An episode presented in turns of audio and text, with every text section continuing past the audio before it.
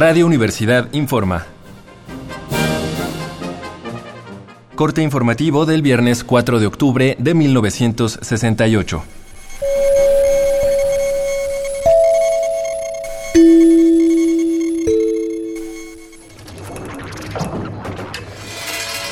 El día de hoy, el Sindicato de Trabajadores Petroleros y el Sindicato Mexicano de Electricistas se pronunciaron sobre la matanza ocurrida el pasado miércoles 2 de octubre en la Plaza de las Tres Culturas. El Sindicato de Trabajadores Petroleros dirigió una carta al presidente Gustavo Díaz Ordaz. En la misiva, el sindicato le suplica al máximo poder de México la solución del problema que ha enlutado los hogares mexicanos por la muerte de nuestros hijos, es decir, los estudiantes.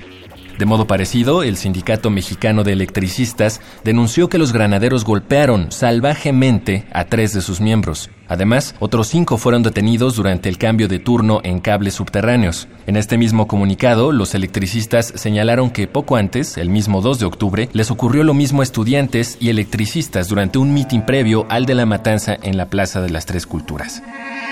Están siendo interrogadas algunas de las personas que fueron arrestadas en la Plaza de las Tres Culturas. Se trata de 969 detenidos en Santa Marta, Catitla, y 400 más en la cárcel preventiva. Más interrogatorios están programados para mañana en el campo militar número 1.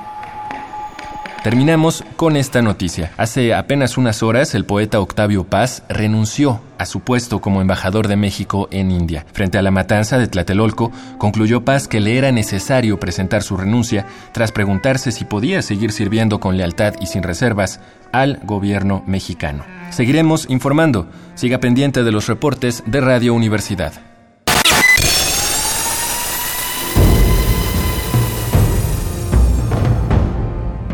M68. 50 años del movimiento estudiantil.